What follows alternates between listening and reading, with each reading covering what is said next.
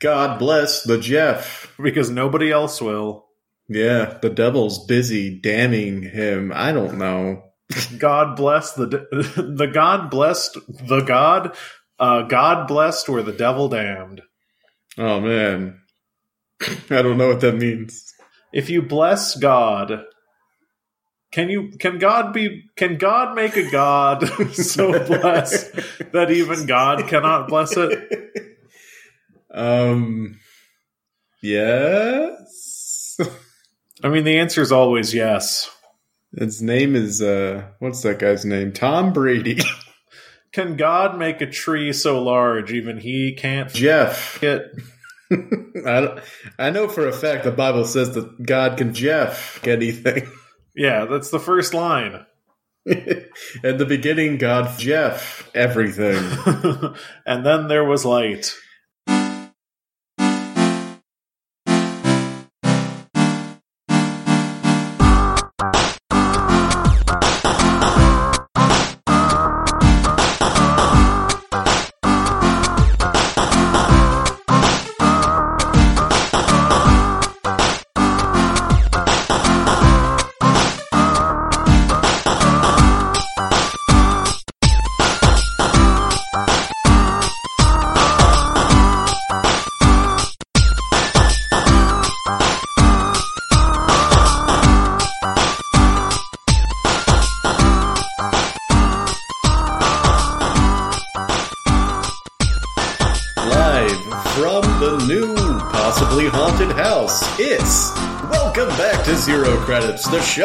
Talk about things.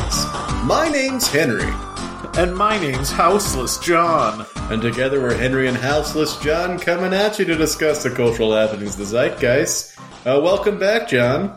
Yes, it's been a, mu- a minute since I was here last, And but I'm here now. And we'll never discuss why you were gone, and because it's nobody's business. The point is, you're here back now, and that's all that matters. And Jeff can go get fucked.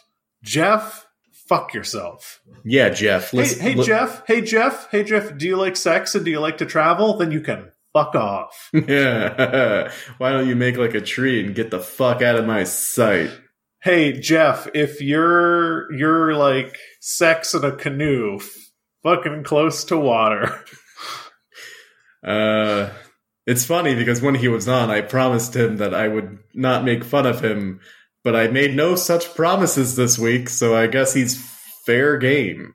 Yeah, and uh, the the good thing about Jeff is that uh, you know you only have to worry about lying to people. Lying to Jeff is like lying to a dog. He can't understand. Oh man, I don't feel good about this anymore. Let's quickly move on. Jeff is a really good, good person, close personal friend of the podcast, uh, and Sure. in, in real life, yes. Um, but yes, it's true. We're coming for the first time ever, ladies and gentlemen, fans, any non-binary folks. We're coming to you live, at least one of us, from the new official Zero Credits house. Yeah, we're. Uh, I'm really excited to be unveiling this today. Uh, Henry has. He's the first one to move into the Zero Credits house, which of course is a house that is going to be co-owned by Zero Credits and all of its fams. Uh, and I'm I'm really excited for what the future brings for this cooperative housing uh, situation. Yeah, it's going to be like a dorm. There's going to be people everywhere crawling on the rafters. They're going to be popping out from the woodwork. Everywhere I look, there'll be zero credits people left and right. And it's we're going to make a conclave all in this 1600 square foot house. What's that thing they call it in the Mandalorian? A covert. A covert, but that's I we're are we going to hide the fact that we're all there? Uh, that is. This is the way. This is the way.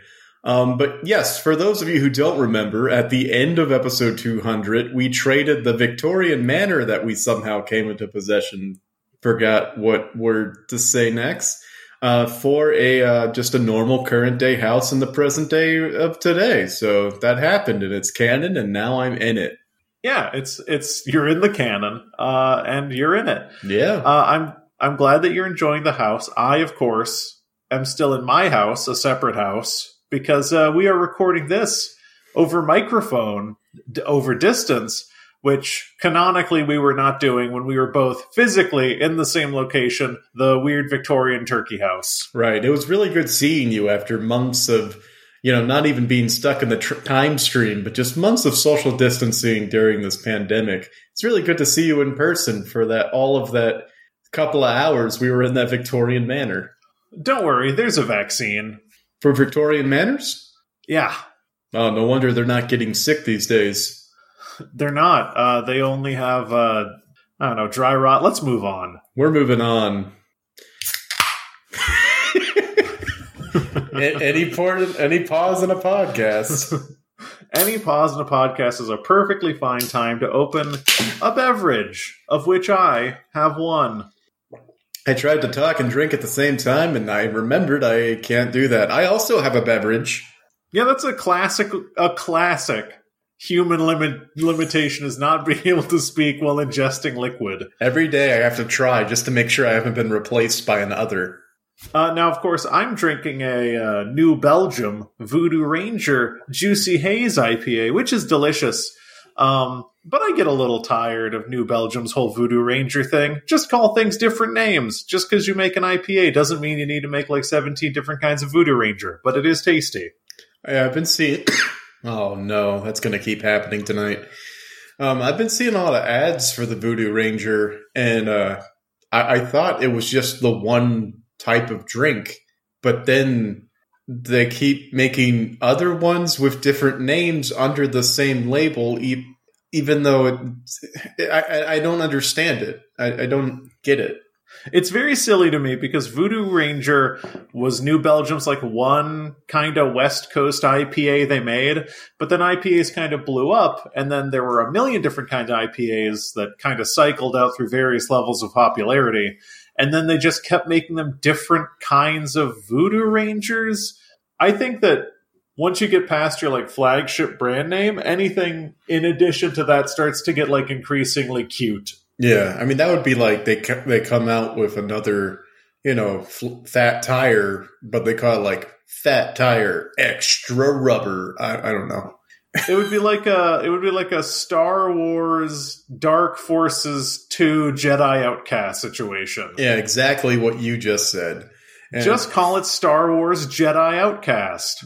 I agree hundred percent. Um, and this week I am drinking uh, a Swifty. Maybe it's I'm pronounced. sorry, what? maybe it's pronounced Swifty. What is this? Um, Real Ale Brewing Company, which I believe is right here in Austin. Um, it is. Yeah. Uh, this is their American Pale Ale, their APA. It's called Swifty, and the uh, the can says there's always time for. Uh, Like there's always time for a a what? that's where the sentence ends. I'm confused and irritated. Now, um, for people who can't see the can, which is hundred percent of the people who are hearing this, uh, there's always time for. Uh, is positioned above the logo, so maybe I'm supposed to read it all together. There's always time for a Swifty. Oh, sure, I guess. I don't like that. I don't like that from a branding perspective. Yeah, I don't like it either. But um, a little known fact about this beer is that my realtor gave it to me when we closed on our house. So this is a celebratory house closing American Pale Ale, and it tastes like a American Pale. Ale. I mean, it's beer. It's like yes, this this this passes the definition of beer. The end. I mean, an American pale ale is kind of it, it's starting to get into the kind of funky territory. Do you find yourself enjoying the American pale ale? It's not bad. Um, it's kind of light, which is good because uh, I had to take a hiatus from my usual drinking uh, because I moved this past weekend and uh, I could not drink because we were moving. I think that an American pale ale. So, like to give you a description of mine, it's a juicy, hazy IPA. Which, as the world of beer moves further and further into the like juicy, hazy IPA, double IPA world, it's basically just a mimosa. It's like a pretty dry, pretty refreshing. It's like drinking like orange juice with alcohol in it, so it's pretty tasty. Right. Uh, but eventually, you might become an IPA freak like me. Uh, I mean, I can appreciate the hoppy kind of sort of bitter taste of, of an IPA, especially if it's a juicier one that has that smoothing, smoothing, that smooth aftertaste of like a citrus cut or something like that. Um, but I still kind of just prefer the smooth, crisp, dark, refreshing taste of a stout or any type of darker beer uh, that tastes good start to finish instead of just, you know, finish. Yeah, I, IPAs come out a lot on the finish. Now, why weren't you blackout drunk while you were moving? Um, mostly because we received a little bit of help in the form of my mother-in-law. Uh, she came up here to help us move, and I did not want her to see my crippling addiction to alcohol in action. Now, do you have? Uh, maybe this is getting too real. Uh, are you in a relationship with someone whose family doesn't really drink? That is correct. Yes, um, which is really weird uh, coming from you know a South Louisiana home where you know you have a drink with dinner and you have a drink before dinner and you might have a drink after dinner. So that's probably like three drinks a day every day uh, ad infinitum. Yeah. You you crack uh you know whatever Louisiana people drink, eat some boudin. You uh you look at the alligator wrestling match on your on your rabbit ear TV and you, you have a good time. You, you crack open a nice cold Dixie beer, which tastes basically like water, and you eat your boudin balls and you watch the gator the gator wrestling. And uh, but then when it comes time for dinner, you open up a nice red wine that goes well with fried food, which is any red wine. But then for dinner, you for dinner. for dinner you have some red wine. And then for dinner for dessert i meant to say uh, you make a nice mixed cocktail. And so by the time that you're you're finished that you are asleep. Yes you're asleep and may flights of zydeco bands sing thee to thy rest. Get that washboard in action son now uh I I'm also in a position of being in a relationship with someone whose family doesn't really drink, and it, it is odd. I don't know. My family leans much to, more towards like I don't know atheisty, so drinking was never like a big deal for me. Uh, but I don't know. Some Christians don't drink, which seems crazy because their God was made of wine. It, it's true. It's true. The blood of Christ is uh, just pure wine. And it, it seems insane to me that if you're Christian, you don't drink, mainly because, again, I come from South Louisiana where everyone goes to church on Sunday with a raging hangover. Now, I mean, let's not pay attention to the fact that if you are a transubstantiation Catholic, you think that Jesus saying that bread is his flesh and blood is his wine is literal, and every Sunday you partake in a cannibalistic ritual. However, when Jesus literally says we should feed and clothe the poor, you choose to say that it's a complex parable that can't actually be instituted in real life. Uh, but whatever, that's fine. That's, Let's not worry about the Catholic Church on this episode. Yeah, we, we talked about the Catholic Church enough in the last episode. If I'm go- if I'm going to be honest, you talked about the Catholic Church, John. I don't know how to tell you this, but uh, the Pope uh, liked an Insta- oh thirsty Pope, the thirst yes, Pope. The Pope liked a post from a porn star, effectively blessing that porn star with the voice of God. I, uh, you know, can't blame him.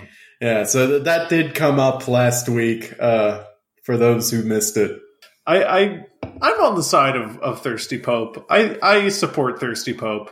You know, what's crazy is after everything happened, the Vatican was like, we are launching an investigation into this. And that's like, yeah, uh, you, you investigate what happened. yeah. I mean, it's, it's kind of obvious, you know, got to do something while you're on the holy throne. Pope's got a phone. Pope's got a phone.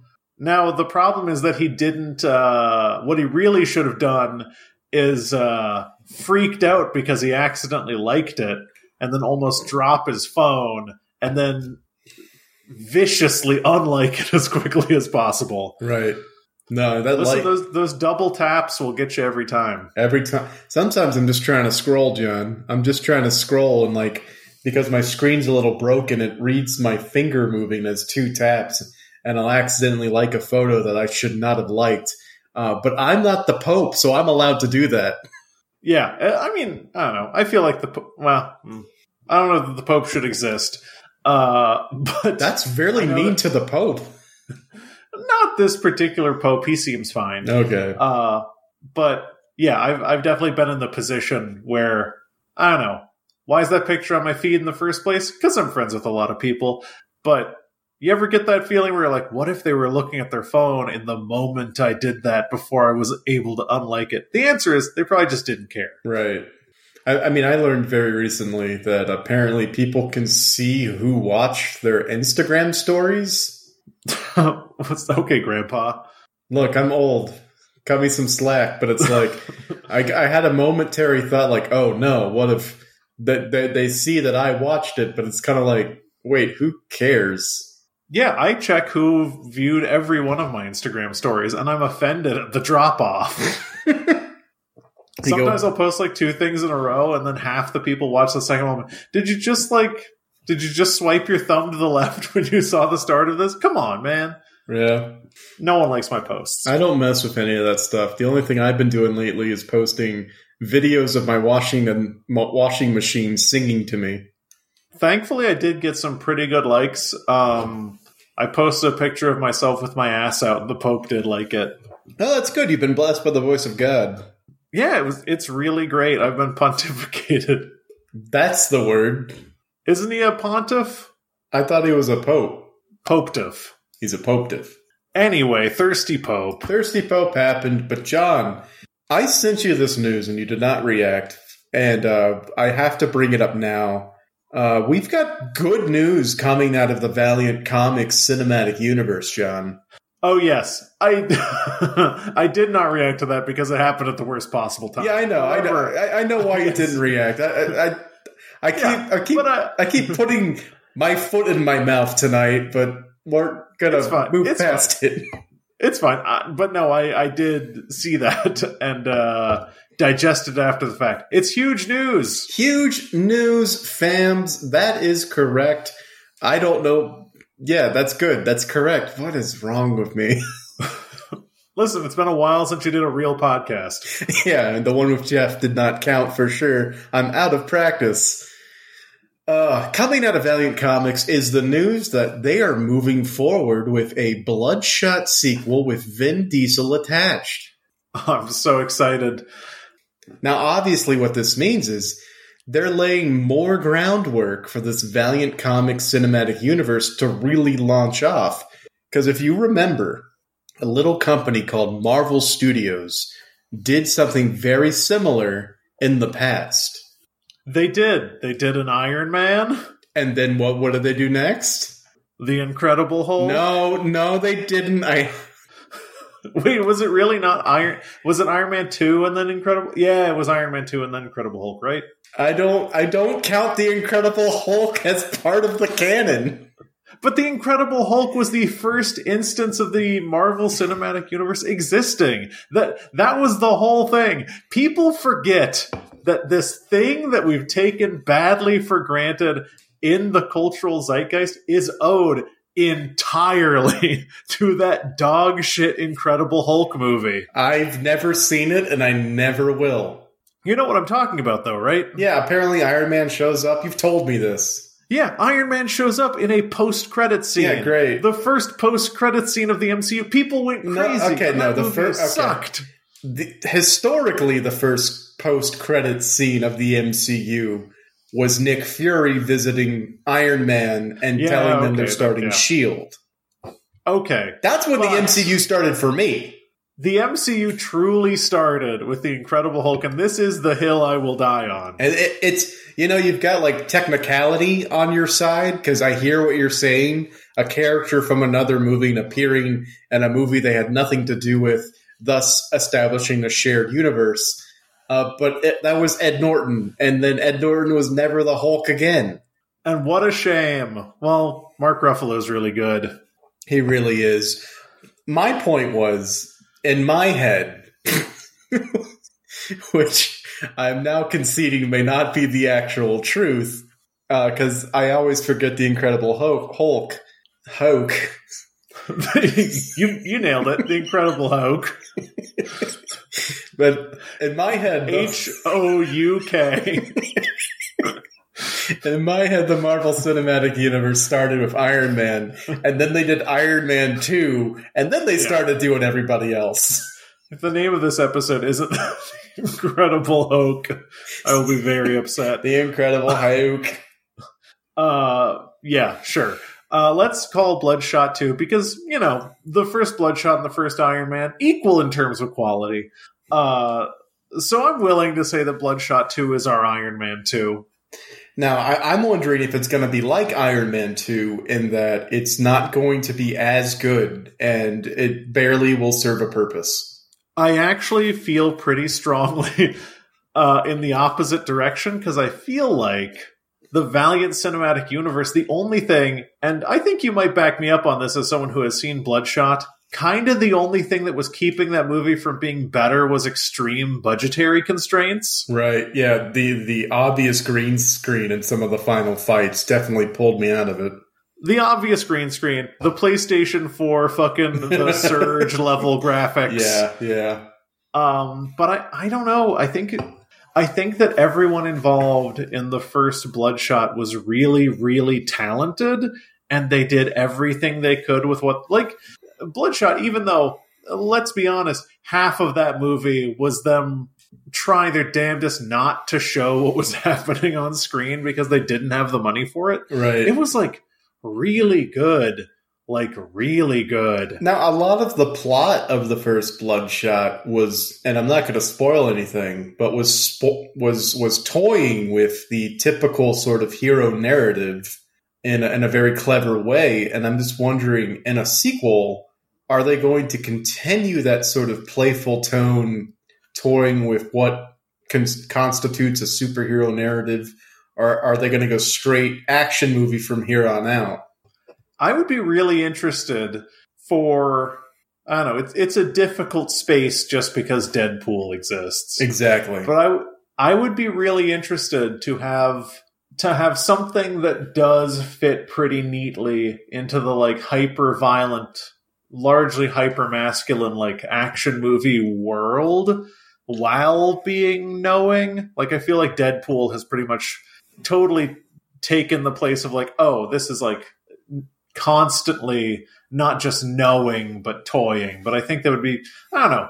Assuming that the same people write this movie, they would probably be able to do some kind of clever things. And I hope they would push forward with the trying to do some clever things, you know, angle.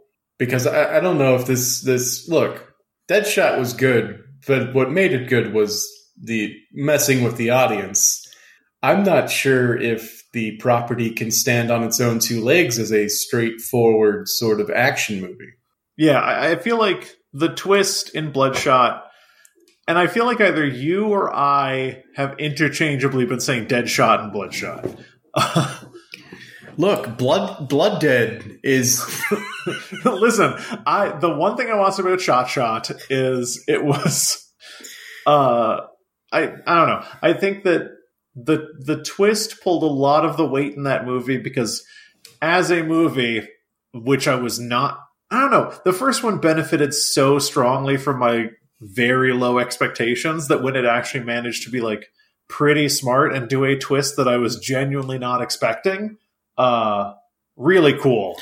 Uh, I don't know that they can do that with a second Bloodshot movie. I mean, yeah, absolutely. Like the so much of that movie's strength was my approach to it which was I expect nothing out of this. Let's put it on on a Sunday afternoon, uh, and you know, kind of make fun of it with my wife. And we absolutely were ripping it apart at the beginning, but then that twist happens, and we realized they wanted us to do that. Yeah, they wanted us to say, of course, it's a guy in a freezer with Psycho Killer playing. Yeah, they wanted it, and, and, like even they they made like we talked about it in our supplemental reading of it. Um, so check that out if you haven't. But like the movie even kind of makes fun of itself. And I, you know, you know, how do you keep that going for a whole sequel without sort of introducing more of the Valiant comic characters? I mean, at some point, I don't know. This is this is not me being funny. I legitimately have lost sleep over imagining being the Valiant Comics cinematic universe artistic director and trying to figure out when Turok happens. Because Turok's the one, right? Yeah, Turok's Like, Turok- a, yeah. Turok's the. Is there a. It's the Spider Man. Yeah, Tur- Turok is the one. It's like everyone knows this as much as someone can know something from Valiant Comics. It's like Turok and then Shadow Man and then everything else Mhm. is a light year away from that. So, like, I. Can Turok be next? Will I- Bloodshot 2 have just enough momentum to be like, we really need a boost? Turok needs to be the next one, which uh, in case anyone listening does not know, uh, I am Turok, uh, Turok Dinosaur Hunter. Very classic Nintendo 64 game. Uh, and people love it. People love Turok. I, I think he's too big of a name to be next. Like you got to start out small. Like you know, the first one was Iron Man, and the next one was the Incredible Hulk in your universe, and in my universe it was Iron Man 2. what's the next Thor? hero? Thor? Was it Thor? What's It's got to be Thor, right? Oh, Because the, the tease at the end of Iron Man 2 was Thor's hammer. right. So yeah, it was Kenneth Branagh's Thor. Yeah. What a what a you know, it's amazing that we ended up with a Marvel Cinematic Universe considering how on average poor the movies leading up to the Avengers were. Remember in the the first Thor movie, they rode horses across the Rainbow Bridge to get to the Uh-huh. teleportation. Uh-huh. They had horses. They had horses. You know- These movies actually kind of weren't that good. They weren't at the beginning, which was so like like the thing that made the first movie so good was what they did with Avengers. And that kind of yeah, absolutely. that got us on board for the next sort of phase of movies and which ended with Age of Ultron, which kind of got a lot of people off board. You know, we we look at this as being this massively successful thing. It was pretty rocky, actually. So I, I'm will I'm willing to give Valiant Comics some runway here. They can have a rocky start. In fact, they already have one. Uh, the the funny thing about Bloodshot, the first movie, was it was not profitable. Uh, yeah, no, it, it's amazing that they. But here's the thing: How is it getting a sequel? here's the thing, and this is the best. This is the best marketing pitch you can ever get for Bloodshot. The only reason Bloodshot was not a massive critical success oh no! was due to a global pandemic, the scale of which has not been seen for a hundred years. yes, that is If the you- only reason. if you had a movie, if you're like, listen, the New Mutants would have done numbers, but the seas dried up. Right, right. I, I feel like if you were a studio, you have to give money to the Bloodshot people again, if not just out of fairness, just to be like, hey, we had faith in you. And uh, that was a hell of a Black Swan event. That was a hell of an externality that we could have not have in any way foreseen. So, you know, maybe have another like $3.6 million. Right, right. It's like, hey, your your budget before wasn't that large. Uh, could you pull off a sequel, uh, and maybe we can really recruit the losses of the first movie when we can release this movie in theaters and everyone comes see it because Vin Diesel is attached, and also there's a two in the title. And of course, the difficulty is like, uh, and and this is something that's kind of scary about media in general, and maybe we don't need to talk about. But like, no one fucking knows what numbers for movies are like now. You're right. no right. one knows how well any movie has performed unless a studio has explicitly released numbers. Um, Yeah, we know how well movies that released only in theaters, like the New Mutants did, which is fucking awful. Right, right. No, you're absolutely right. Because like Tenet was released, uh, which feels like millions of years ago, um, but they released the first week of numbers, which is was not good. Um, and then like the subsequent weeks, every they just stopped. They just started withholding the numbers again. And Yeah. everyone canceled or delayed their, their releases, and now it's like there's been no new movies, and it's all thanks to Chris Nolan's masterpiece Tenet. It's because there's no actual codified process for reporting non-box office numbers. Even even private showing numbers don't actually have to be piped through the typical like reporting channels. So like you and I, right? We could each rent a room at Alamo Drafthouse for $150 and just watch Tenet, which I've considered doing, uh, and those numbers don't have to be reported. You don't know how many people are like funneling tons of money into private showings. Obviously, they got that Fortnite money, which is unfucking believable. but like, there's no way to know what movies have been successful in this time. There was someone who was doing a metric, and they're like, King of Staten Island might be one of the most successful movies of all time compared to its, its budget because everyone just bought it. Right. I, I mean, there was a, it's a weird time for movies. It's com- it's com- completely weird. Um, Uh, like for an inst- for a for instance, you know, we were all at the very beginning of this this stay stay in place and stay at home and shelter in place, all these orders where we had to stay in, and Netflix just happened to release that Tiger King documentary that I never watched, and it got really big, but only because everyone was watching it. And it got so big that movie th- movie studios like tapped people to be in the movie for it but by the time that movie is made and released no one's going to go see it because we were only interested in it because it was literally the only thing on I mean, we, we laugh when we talk about like, oh, when the vaccine comes out, we're going to go see so many movies or whatever. I truly don't know what media is going to look like post lockdown. Oh yeah, for sure. I hope it returns to normal, but I I don't think that it can. I think that I don't know.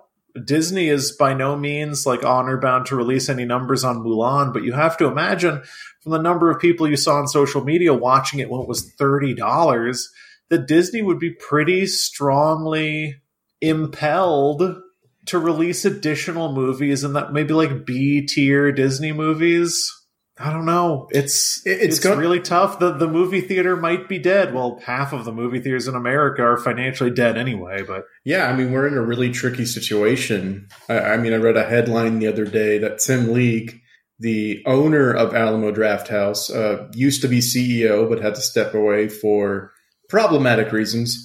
Um, but he was selling a lot of bad stuff happening at Alamo. Yeah, he was selling off his personal movie poster collection to keep his to keep his chain afloat. Unbelievable. It's it's a bad time for movie theaters. It's when your business is solely dependent on there being a product to sell and that product just stops being made or distributed, there's no way, no real way to stay afloat. You know what I think will fix it though? What's up? Bloodshot 2. Bloodshot 2. I'm here to say, first, Chris Nolan thought his Tenet was going to get people back in the theaters and he was going to be the messiah of movies or whatever. Uh, but I'm here to, to say it first. And uh, well, actually, you just said it first. I'm here to corroborate it first that Bloodshot 2 is going to save the movie theaters, going to save movies, going to be the next biggest thing, bigger than Marvel. I'm I'm here to corroborate that first. I'm just saying what happened was coronavirus blew up Bloodshot, and then Bloodshot reformed. Oh yeah, came up to the coronavirus and said, "You're not Bloodshot. You're just John Blood or whatever his name is." And then Bloodshot 2 said, That's enough and then they both blew up and bloodshot 2 killed the goddamn coronavirus right right gary bloodshot killed the kills the coronavirus that's the plot of your next movie did i just spoil the ending of bloodshot if I a if podcast where we were really trying not to spoil this. Look, if I don't say anything, no one will know. Ah, edit that out. You're editing. Uh, we'll see. We'll see what happens. it's your turn. We'll see. Hey, it's your turn. We'll see. Hey, buddy, it's your turn. Uh, Bloodshot. Bloodshot. Uh, very excited. I love when Vin Diesel gets new work. Yeah, I'm excited. Um, I'm I I I really want the Valiant Valiant Comics cinematic universe to to really take off, so we can meet characters like Shadow Rock, Shadow Man. Shadow Man. Do you know who Shadow Man is? No. Shadow Man had a Nintendo 64 game. Okay. Oh, is he like a he's a he's a detective? No, he's a Shadow Man. I think he has like some voodoo stuff. He's a detective. I got you. Wait, hold on. Hold on. As Shadow Man, Jack, I guess that's his name, paranormal strength, endurance, agility, reflexes, night vision, healing, gliding capabilities, depleted fear, and other voodoo powers. Oh. So all of the previous powers were obviously voodoo powers. My favorite voodoo power, gliding. Uh, yes. So, I want to meet. I want to meet Time Walker. so both Shadow Man and Shadow Man's Second Coming were video games featuring the character of Shadow Man. Livewire seems cool. Ninjak, Solar. Toyo Harada. What about Magnus Robot Fighter? Uh, what about Faith Herbert? Wait, Faith Herbert sounds familiar. What? Bloodshot. There's literally a character named Roku. oh, wait, the hardcore. I think they were also a video game. Doctor Tomorrow sounds generic enough to be familiar. Mother God. Are we looking at the same pane on Google to just look at the names of characters? Uh, no. no. You're right. My favorite is Peter Stanchek. Uh, so Ninjak apparently not in anything, and I was wrong to be familiar with Ninjak. Uh, Livewire seems cool. Uh, let's see. Live hardcore sounds familiar to me. Are they in anything? This is awful. This is not. This is not good radio. Anyway, This yes, is I, awful. I want to see Turok in a movie, but I don't want it to be next because I want them to take their time and build up to Turok. He has to be earned There's. I feel like Shadow Man's got to be next, if not Turok. to introduce like the supernatural element of the Valiant Comics cinematic universe. Yeah, I mean Turok's pretty hardcore sci-fi, but you know, Yeah, you got your gotta. We, you got your three prongs of Valiant Comics: uh, super action, and that's Bloodshot; mystical Uh-huh. voodoo powers, which is Shadow Man, and then Uh-huh. just generic sci-fi, which is Turok. Yes, uh, gen- generic sci-fi plus time travel. Though I forget if Turok actually goes back in time or if he goes to planets that have dinosaurs on them. In the second one, the dinosaurs look like people. Well, they've evolved into like dino hybrid human people. Yeah, Turok fucking slaps though. It is really good, and any movie that they decide to do, I will be excited by and for and with. So uh, let me just read you the fictional character biography of uh, Valiant Comics character Faith Herbert. Okay. After losing her parents in a car crash at a young age, Faith Herbert is raised by her loving grandmother. The young Faith found solace. Solace is interestingly misspelled in the fantasy worlds her parents once shared with her comic books, science fiction movies, and the, t- the TV shows of Joss Whedon. What? and nerd fandom filled her life. Uh, eventually, Faith thought she could. She had found the secret to becoming a real superhero when she was approached by the Harbinger Foundation. There, Faith met Peter Stanchek, oh no, it's happening. Uh, another powerful psiot. The Foundation had recently recruited, using utilizing her ability to activate her latent psiots. Peter unlocked the potential within Faith, giving her the ability to fly. mm. She has the ability to generate a companion field, fly, and unlock doors without physical contact. Okay, that last one's pretty amazing. Uh, Faith Herbert, everybody, watch out for the upcoming Faith Herbert film. That sound, yeah, that sounds good. I like that. And also, you get Peter Stanchek in there, so you get a two for one. I feel like Peter Stanchek is going to be the Nick Fury of this whole thing. Right. Uh, can I just say right now, I want to write something about psychic people with powers, but call them Sidiots? Pretty good. Pretty good. Psiot? oh no, there's a Sidiot in the vicinity. There's a Sidiot. it's like psychic people, but they're just really dumb. So, Yeah, yeah. they they're very psychic, but also dumb. Yep. That's There's, the most the uh, most dangerous combination. What's your favorite video game from the early 2000s about psychic men who were bald? I mean, you've only got two choices either Psi-Ops the Mind Gate Conspiracy or Second Sight. I didn't play either of them. Second Sight was by the developers of Time Splitters 2 and was generally a better game, but Psi-Ops the Mindgate conspiracy let you mind control people and make them kill themselves. Cool. I wish there was a job of just knowing dumb shit about video games released from the year 1992 to 2008. Is the main character from Psychonauts bald? Uh, Raz? I don't know. He wears that hat, and also I never played that game. It's pretty good. I'd recommend it if you like platformers. I don't have time. Oh, you don't have time for another Witcher 3 playthrough? I don't. I, I'm currently. What game am I playing? Nothing. I'm playing nothing. I just moved. My entire Now life has been this move. Now it's time to talk about video games for 30 minutes. I just started The Witcher 3. Oh, hey! I got halfway through that and never picked it up again.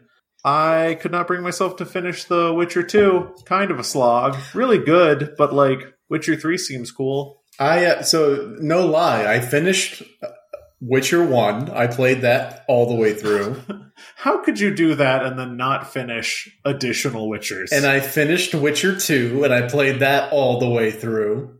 And uh, I started Witcher Three, got a really significantly like hugely through it. Uh, looked up at a guide, found out that I got locked out of the the romantic choice I wanted to make, and uh, then never picked it up again. Wait, did you want to? Was it Triss? Yeah, It Yennefer's the way to go, dude. Yennefer's read the- the Witcher books. She's Yennefer's the way to canonic. Yeah, she's canonic. Canonically, yes, it's Yennefer, and Triss only plays a very minor part in the books. They really exploded her her her importance and her role for the games for some reason. Yeah, after playing Witcher 1 and most of Witcher 2, actually getting into the books, I'm like, Triss is nothing. Right? Yeah. Yennefer's where it's at. I mean, even in the show, the the Netflix adaptation of The Witcher, Triss shows up for like maybe one or two episodes, and she's like, you know, I'm here, but Yennefer is clearly more important. Lilacs and gooseberries, motherfucker. Yep. Uh, Witcher Witcher three. Uh, I really much, really much. I very much enjoyed what I played of it, and I might go back one day and just accept my lumps and end up with Yennefer. It's fine. I had a uh, a series of unfortunate drives I had to make, so I got to listen to three Witcher books. They're actually pretty good. That's good to know. I, I'm still making my way through the Dark Tower, but maybe I'll go to those next. Wait, let me take a brief aside. This is a genuine public service announcement for the listeners of Zero Credits. Henry, John, do you know what a library is? Is that a place where the homeless go to masturbate on computers? In in addition to that, Was that that is its primary. That is that. Uh, please, it's people experiencing masturbation. okay. Uh, but it is, uh, in addition to its primary focus, uh, it is also a place where one can free of charge uh, borrow, not rent, but borrow books. Are you aware? yeah, and it, they're usually free to join.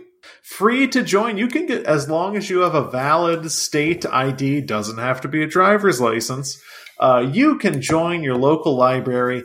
And Henry, have you ever heard of Overdrive? Overdrive, that's the system by which you can rent either uh, audio or e books uh, for free with connection to a library.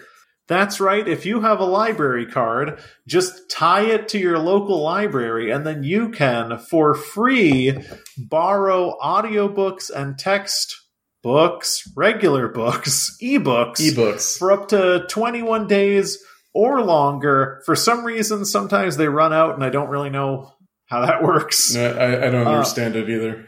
But if you have an Overdrive account, there is no reason to ever buy an audiobook again. Don't subscribe to Audible. Audible is a it's a really shitty company. um and also their audiobooks are expensive and also they were they got sued. Uh anyway, don't do Audible. Do Overdrive. They've got so many books, and as long as you're not trying to read one of the the girl who kicked the hornet's nest or whatever books, or some Harry Potter stuff, then you can probably find an audiobook of it there for free. Get Overdrive. It's the best. That sounds pretty good. Yeah, just get go to your local library and sign up for a card. I mean, you've got that ID anyway, so you know, might as well get some mileage out of it. And while you're at it, get pick up a couple ebooks. Like I, you know, I'm reading through the Dark Tower. I've got ebooks. I fall asleep every night, wondering what Roland's going to get up to next. He's the gunslinger. It's a really good time. I there's so many horrific things. I'm having a blast. Read uh, some of the Witcher books by Peter. mm, Don't know his last name. Starts with an S. Uh, but uh, Sir, Sir, Sir Sirkursky, uh, by Peter Kirby. Uh, listen to some of those Witcher books. Listen to them and think this book seems surprisingly uh, like progressive and modern. And then at the end, when they read the copyright, realize that it was written in 1994, and uh, Poland is just a better place than America. yep. Like you'll listen to those books and be like, why does George R. R. Martin keep like writing about awful, horrible sexual violence happening to 14 year olds, but the Witcher books got it right? I don't know. It's almost like if you're from a country that experienced the very nuanced version of like prejudices against people just who look exactly like you but are from a different country, you might develop more empathy than if you come from a country that is still very much pl- plagued by the same problem for over 400 years. I listened to three Witcher books, and no joke, the core thesis of all three was how war is awful and racism is stupid. Yeah, I mean that like even the Witcher games are very much like they let you role play, you know, Geralt however you want, but more often than not, or at least me, this is just me, like I find myself always siding with the outsiders because you yourself it are an outsider. Like Geralt is this abomination onto everyone who, who he meets. So of course he's going to stick up for the the, the the the you know the other or the the different person, and usually that's the better outcome in the games. Yeah, like if you go around and everyone's fucking dunking on the Scoia'tael, maybe hear the Scoia'tael out, even though they have problems. Yeah, they do. I mean, the the good thing about the Witcher games is there's no clear cut good versus bad. It's just you know what what what flavor of evil are you going to accept today? There, there's only one kind of bad person in the universe of The Witcher, both the video games and the books, and it's men with smashed noses and dirty tunics who say "Oi, Witcher," which means you will immediately beat or kill them hmm. with no remorse. Oi, Witcher, Oi, Witcher. toss a coin to your Witcher. and then his head just gets cut off. yeah, I will say half of the Witcher audiobooks, they're all read by the same guy, but I don't think they were on the same page about the pronunciation because the earlier ones they pronounced dandelion as dandelion. Oh, interesting. Not great, but still, uh, listen to them. They're fine. They're only like seven hours long. It's interesting because in the show he's called like J- Jaskier, which is basically it's it means the same thing, you know, like dandelion or like wild weed. Yeah, I think they just moved it back to the original, but then when they translated it to dandelion, they chose to read it as dandelion, which Makes no sense. Yeah. I mean, oh, that dandelion. was a long. it's an English word. talk. Just to say it. Yeah. Just say dandelion. Just say dandelion. The horse is named. Listen, it's not complicated. The horse is named Roach. A man is named Roach. Everybody's name is Roach. Everyone's name is Roach. Also, why isn't her name just Jennifer? No, it's Jennifer. Jennifer? No, no, no, no. Uh, Janiel. Janiel. oh, that's something we haven't talked about yet. Oh no. what? Um, John, have you watched Aunty Donna's Big Old House of Fun on Netflix Have we talked about Aunty Donna at all on this podcast? I believe we talked about them in regard to their live shows that we watched. Uh, I would love to talk about Aunty Donna's Big Old House of Fun. Yes, uh, it is okay. Aunty Donna's Big Old House of Fun is a six episode sketch comedy show on Netflix. This is your your intro, and now we can talk about whatever we want. Yes, uh, it is a six. Apparently, uh, has met with pretty like rave reviews, pretty great reception across the board. What's crazy to me is that because uh, you know we follow Aunty Donna on Twitter, and uh, they actually they were trending in the UK and Canada and uh, you know across the world, and never once in the United States. So apparently, Aunty Donna's Big Old House of Fun cracked the top ten in Netflix everywhere but the United States. Right, right. Uh, Which it, is fine. It's weird because I've seen, you know, I've talked to people who I know who whose comedy opinions, you know, I respect, and I've read reviews from American people, and um, the conclusion I've drawn is I have to say to them, "Well, I guess it's just not for everyone." While in my mind thinking, "But it's so good. It's the it rivals to me." You know, I think you should leave with Tim Robinson. No, absolutely, uh, no question. Uh, I mean, I think, I think, I think you should leave as like genius. Uh, but Aunty Donna, Big Old House of Fun, also genius. It is somewhat difficult to divorce from it you and I's uh, personal relationship with Aunty Donna, Right. which is a a cool thing to say. Uh, but I think that you were the first one to show me Aunty Donna. You showed me uh, same tie Oh man. From their Y2K. So Aunty Donna, Australian sketch comedy group. Uh, basically, their business model up to the Netflix show was that they would receive large grants from the Australian Arts Committee uh, and sometimes from private interests, and then they would use that money to create a six to ten sketch arc, usually using a theme. And we dropped in right around uh, what would turn out to be one of their earlier ones in their YouTube career, which is was their Y2K series. Absolutely, which uh, highlighted office life of all things in the year 2000. Yes, Muggachini. Yeah, t- two things I would never like. Either you, it's kind of like a, a hat on a hat. Like you, you either make fun of office life or the year, two, year 2000, but they did both and pulled it off with flawless execution. And so Aunty Donna, three people, uh, Broden Kelly, Mark Bonanno, and So- uh, Zach Ruane. I've learned as of late, it's not just three people; it's five people. Oh, you're right. So you've, you've got the on-screen talent. of me. Yeah, Yes. You've got the on-screen talent, which which John just introduced, but then they also have like a director and a, and a writer who who are attached with them everywhere they go. It's also not fair because that's like the three people who are on it the most, but they also have uh, two female members, which are regular recurring members Yeah, of their sketches, but not their live shows. One of which And I feel bad because I forget their name. one of which her name is Michelle uh, Brassier, Brazier, Brashier, and the other one whose name I don't know. Um, look, Aunty Donna is great. They so their their style of humor is like absurdist, over the top with some base level of logic, like just making fun of the the weird abstractions of real life and just the mun- the mundane things that we love. They just it, it's like observational comedy on steroids to an absurdist level. Yeah, I I think that Aunty Donna, I mean, I don't want to. You only gain so much from dissecting things to a certain level.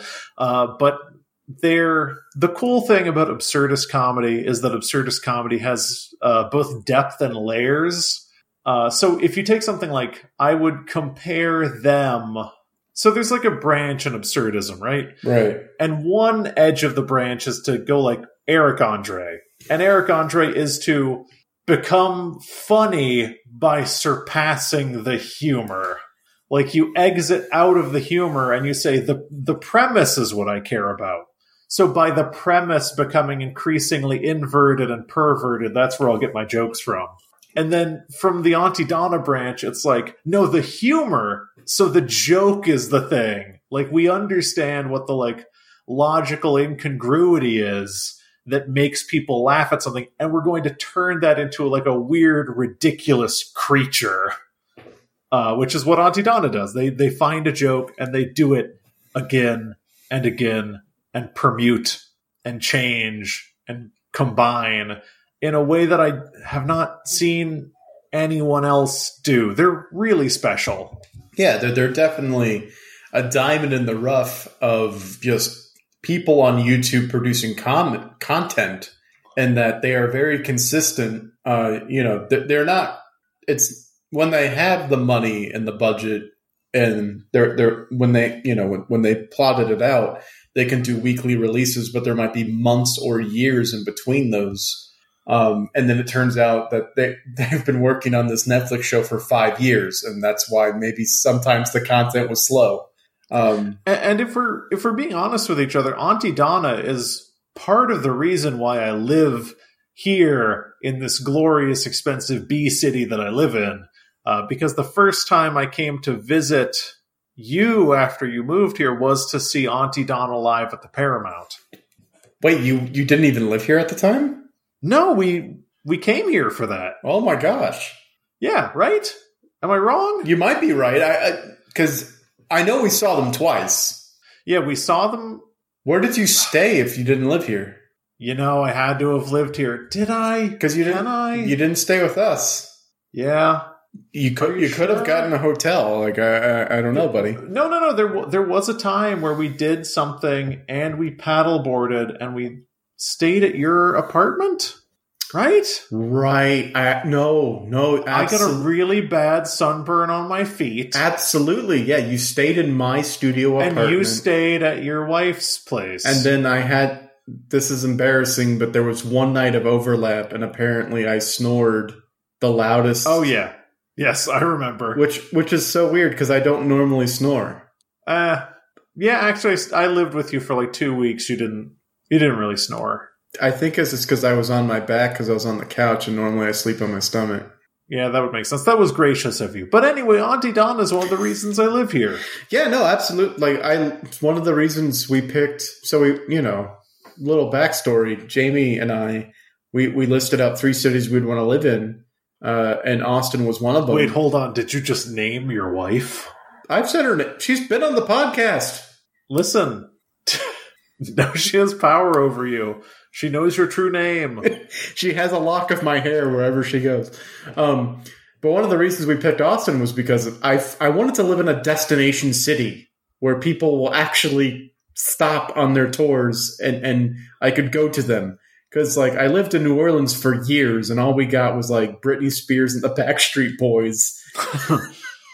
Yeah. but, but it's like you you think New Orleans would be a destination city, but it always gets skipped over. But Austin is like the live music live music capital of the world or whatever, and like it's got like these comedy festivals, or it used to before COVID. And so, like, I could Shout out to Oob. Shout out to South by Southwest. and shout out to Moontower Comedy for sure. Uh, but uh, it's like I, I wanted to live in a destination city, and uh, Aunty Donna blessed us by coming twice within like Yes. a year. hmm Oh man! Once when I did not live here, again when I did live here. yeah, they were very they were very kind to you too to come back. We've touched their bodies. I called Mark Bonanno very tall to his face, and he said, "I'll always remember this." I, for some reason, I just said, "Man, you guys are so big," and Mark Bonanno just goes, "Yeah, I'm fucking huge." it's pretty funny. I uh I was hoping for Broden, uh, but I got Zach. Oh, and uh, yeah. I, I came up to Zach and I, I think I said, "It's just you know, it's it's great. you guys are great." And uh, he just said he really appreciated us. And I took the uh, worst picture I've ever taken in my life. yeah, same. It's very It's- blurry. I I hate that picture so much. Um, but we touched them, and now they're Netflix famous. Now they're So Netflix- yeah. Now we are next. We are next, yes. our, our our very small following, who we love very much, and our, our virtual no presence anywhere else but on Twitter, will land us a and I want to stress this, us, an audio only podcast. Yeah, that is yes.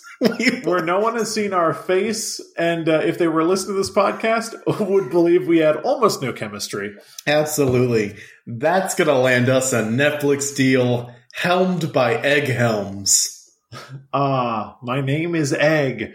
Uh it's it's just very good. It's Yeah. odd to be proud of people that you don't truly know. I don't know. We the most views that any video on their YouTube channel had when we saw them was like 180,000 views. Uh, yeah. And now they've got a Netflix show. It just feels nice. It feels nice to see people that you like get famous. No, it's great because when we discovered them, it was kind of the, the thing, and we showed them to our circle of comedian friends who we lived in the same city with. And it- yeah, it- one in three actually liked them, I think. right and um it, like the sentiment that i shared with the people that i showed who liked it was like why aren't they bigger and, and now it's like well now they finally are and let's see what happens and can you know fingers crossed you know can they get a movie or something out of this Yeah, I all we want is a movie. Listen, Aunty Donna, Zach Ruane, Mark Kelly, Broden Bonanno. we want a freaking movie. Put screen, put silver to screen. right Make a movie. and, and you know if you're listening to this and i know you're not but like you've liked enough of our tweets fucking follow us dude follow us back I don't don't plead on the podcast. It's unbecoming. I know. Look, I'm desperate. I just need friends. you touched their bodies. You're already a friend. I know. I've touched. I've touched the bodies that have touched Scott Aukerman. Why is he? Why is that an achievement? I don't know. I uh I don't want to say anything with Scott Aukerman. He's real powerful in this town, this town of white men with podcasts. Um, he like started a whole network and then left it or something. Yeah, I love Scott Aukerman. I'd kiss him any day. Yeah. Anyway, check out Aunty Donna's Big Ol' House of Fun. I know it. it- you know, we kind of just blabbed and, and loved them and uh, gushed about them, but w- to talk about the show in any other context would just ruin the, the fun, levity, and surprise. Um, so just go ahead, check it out yourself. Give it a couple episodes. There's only six. So give it like six episodes and you'll fall in love just like we have. Yeah, I will say, you know, if, if we if we're being critical, can I be critical? You can absolutely be critical. It's a free country this week. Uh, I'm just gonna say Cowdoy really brings it down. What? No, Cowdoy's a highlight. I'm just saying, if they had a little less Cowdoy, No, I, I would say they needed to turn up the Cowdoy. a, a difference of opinion. I get it. Yeah, this is where we agree to disagree. I'm just saying Cowdoy was a gem. if I'm just saying maybe 80% less cowdoy, maybe I don't know, 90% more aggressive son that says I'm going to get you. Uh, it- okay, I, I, I will see maybe 40% less Cowdoy uh, and then 40% more Weird Al doing vampire Yeah. things. More Weird Al for sure. For sure. I, I want to For sure. I want to point out these these lads, these cheeky Australian lads, came across the ocean and got Paul F. Tompkins to be in their their sketch show to be an inanimate object. They got Weird Al to basically be Elvira. they got Kristen Schaal to have three lines. This is huge. They got uh, uh, Tawny Newsome to be the queen. Oh, never mind. Spoilers. Uh, I, it's just so fun. The biggest names attached to the project have the smallest parts, and it feels kind of like South Park, where they got George Clooney to play a dog. Like if I if we ever got big enough, that's what I would want to do. which we will. The secret. yeah, the secret we, we will when we get that big. I want John Mulaney to come on and just say the name of the podcast, and then we use that as a soundbite, and then we thank him for his time and ask him to leave. Oh, I've already cast John Mulaney on our eventual TV show. Oh, cool. Who is he? Or what is he? So our TV show is, of course, in real time. Uh, Absolutely. There's no other way to do it. I can't do multiple takes. Uh, whenever I go pee, pee. Stick with me. I'm here. Stick with me. I hear the judgment already. I hear the judgment. Whenever I go pee pee in the toilet, Oh my god. Uh, Stop. John Mulaney is the sound of the water uh, reacting. Okay. Okay. So when I go pee, he goes. I don't want to insult the man. He's not being insulted. We're paying him in exposure. He just became a, a staff writer for the Seth Meyers show. oh, great. Yeah, which is funny. A lot of people uh, on Reddit, of course, because that's where I live. Uh, but a lot of people are like, "Isn't this a step back for him?" And it's like he's a writer on a nightly late night talk show. I think he's doing okay.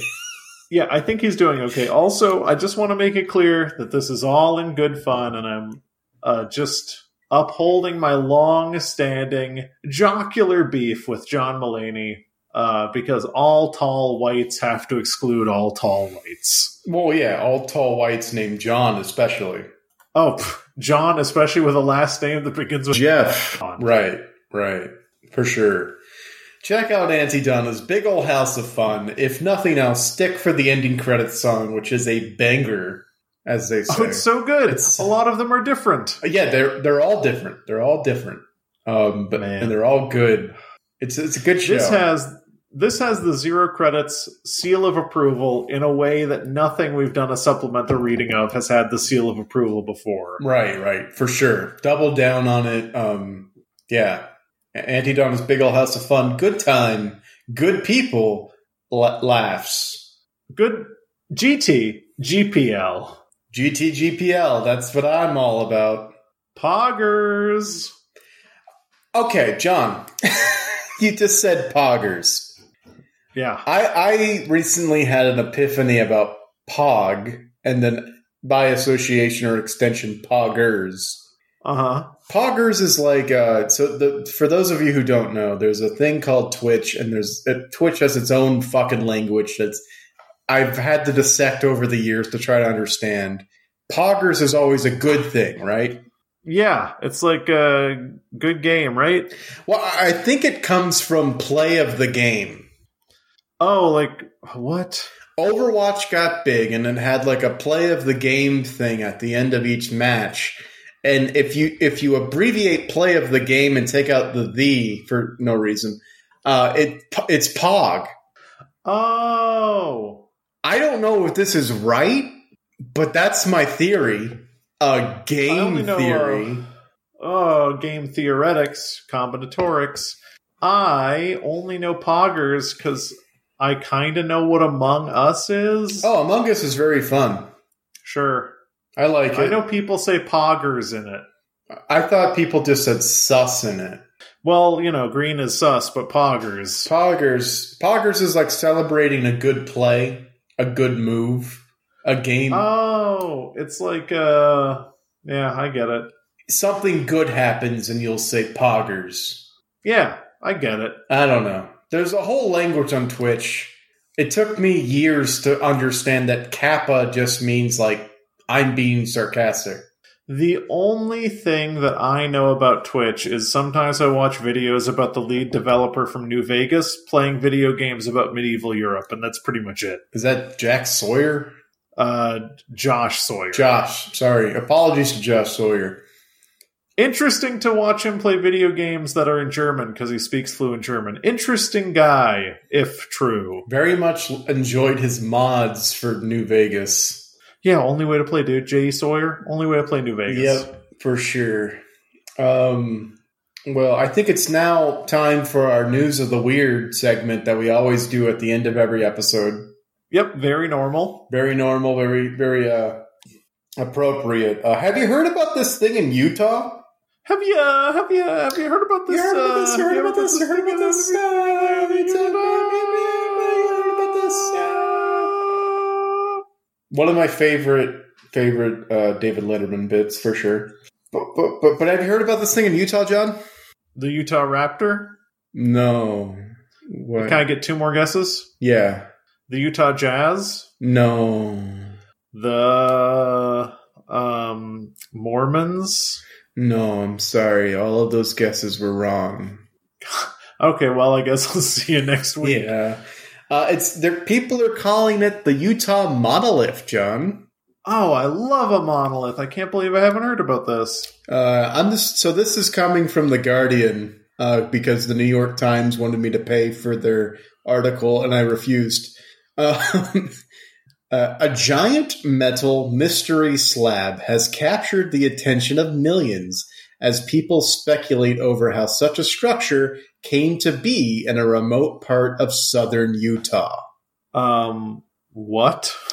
The object was first spotted last week by a helicopter pilot and wildlife officers who were flying above the rugged area to conduct an annual count of bighorn sheep for the state.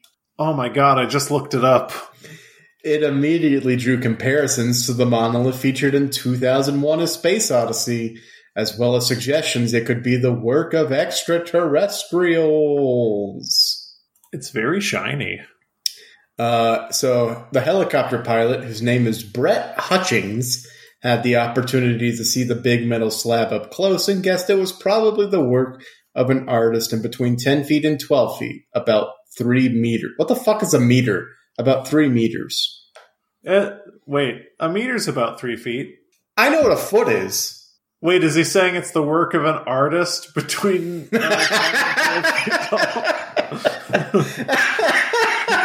I'm gonna say I'm gonna say this is probably the work of an artist. Probably the artist is somewhere between ten and twelve feet tall. What a, what a reach! What a reach to make in your initial assessment, huh? Maybe they had a step ladder. It's like the scene from Deadly Premonition 2 A Blessing, Blessings in Disguise, uh, where where York, uh, Detective York, posits that a ten foot human being is the is the murderer. I uh, I love the very relatable content we have related to not only Deadly Premonition but its sequel. Still need to finish it. Um, the work was compared to those of many minimalist sculptors, including artist John McCracken, who died in 2011. Thank you, weird article detail. They're like, hey, just in case you want to go off and be a detective on this, John McCracken is long dead. A spokesman for his gallerist, David Zwirner, because we need to deep dive on this McCracken guy, told The Guardian the mystery object was not one of his works and said they suspect it is a work by a fellow artist paying homage to McCracken. Incredible. Z- Zwirner, however, told the New York Times in a later statement that it could actually be a McCracken. the, the gallery is divided on this, Zwirner said. I believe this is definitely by John. wow, there's some real drama happening. This is the point where the police detective is like, get your story straight, dude. Unbelievable. Oh. One thing that is known is that without authorization, it is illegal to install structures or art on federally managed public lands, according to Utah's Department of Public Safety. This is true no matter what planet you're from, the agency said in the statement. I, will say that the CNN article is incredible uh, because I, I want to preface going into this that they definitely interviewed someone who is human and not an alien, and I cannot stress this a, a normal human. Uh, but we can assu- we can safely assume the artist was not an alien. Quoting the article now, humans are clearly capable of building rectangular pieces of art," said Jason Wright, a professor of astrophysics at Pennsylvania State University and the director of university's Extraterrestrial Intelligence Center. Begin quote Jason Wright: "This monolith is clearly the sort of things humans can and do make in a place where humans go." All of that sounds very human. what a human statement. Oh man, I it's funny because everything that makes news in this godforsaken year, you know, it it threatens to upend the news cycle and become a real like thing we have to worry about and contend with. But hopefully this is just a little bit of levity for the year. They found a metal slab monolith in the desert of Utah and maybe that's all there needs to be about that. Uh, so apparently, Wright said he thinks the monolith should remain among the rocks in all its confounding glory. It should remain a mystery. You know, s- Once again, Wright, a very human person.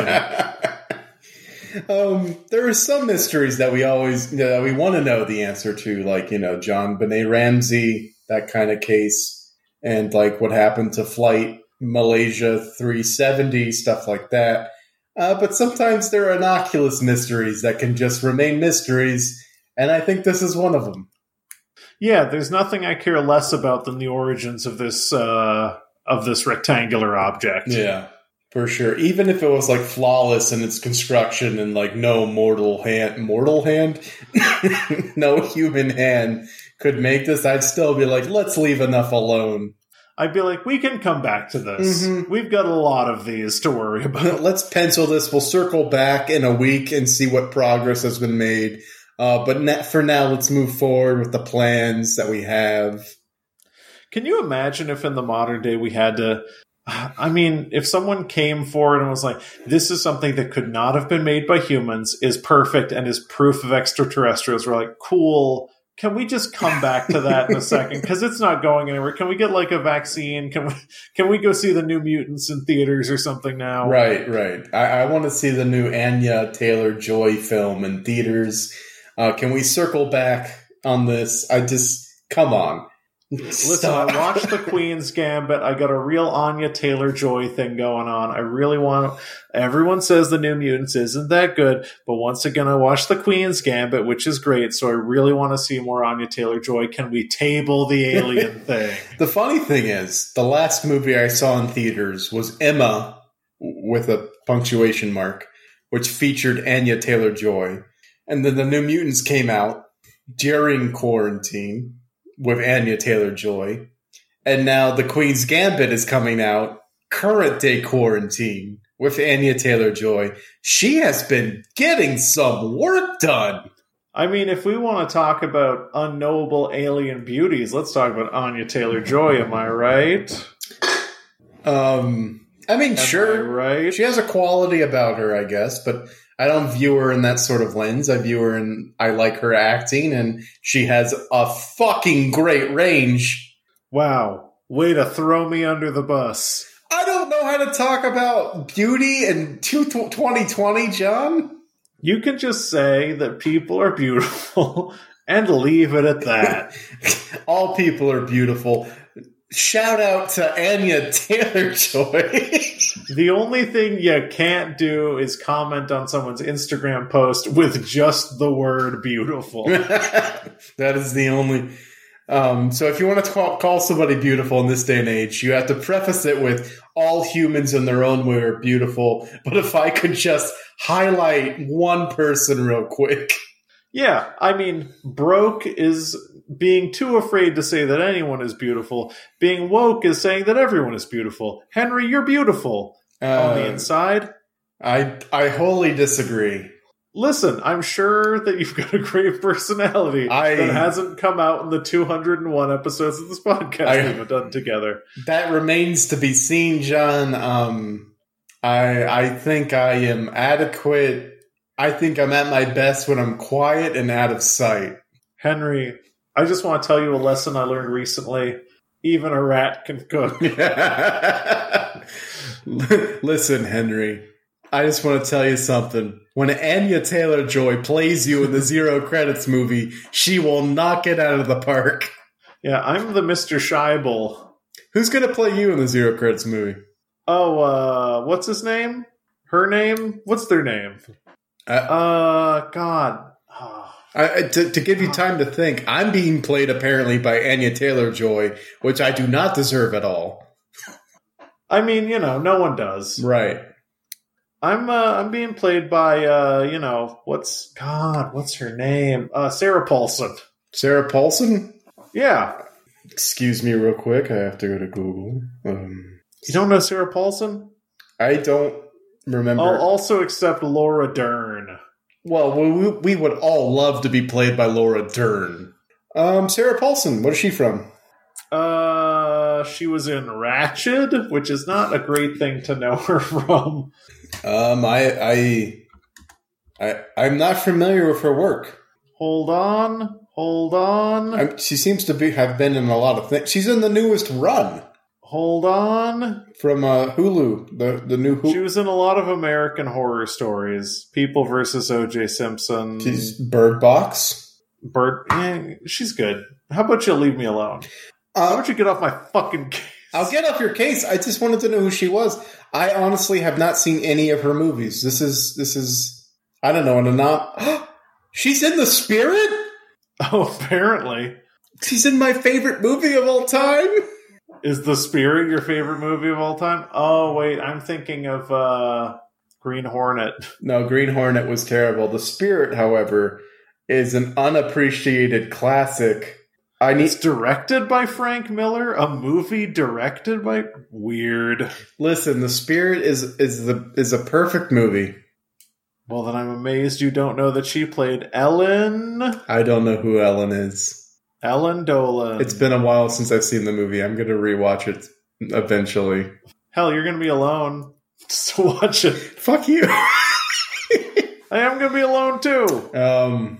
All right. So I, you know, this is about the time we should wrap up. I'll just preface this with: I don't think I'll have time this weekend to watch uh, Better Luck Tomorrow.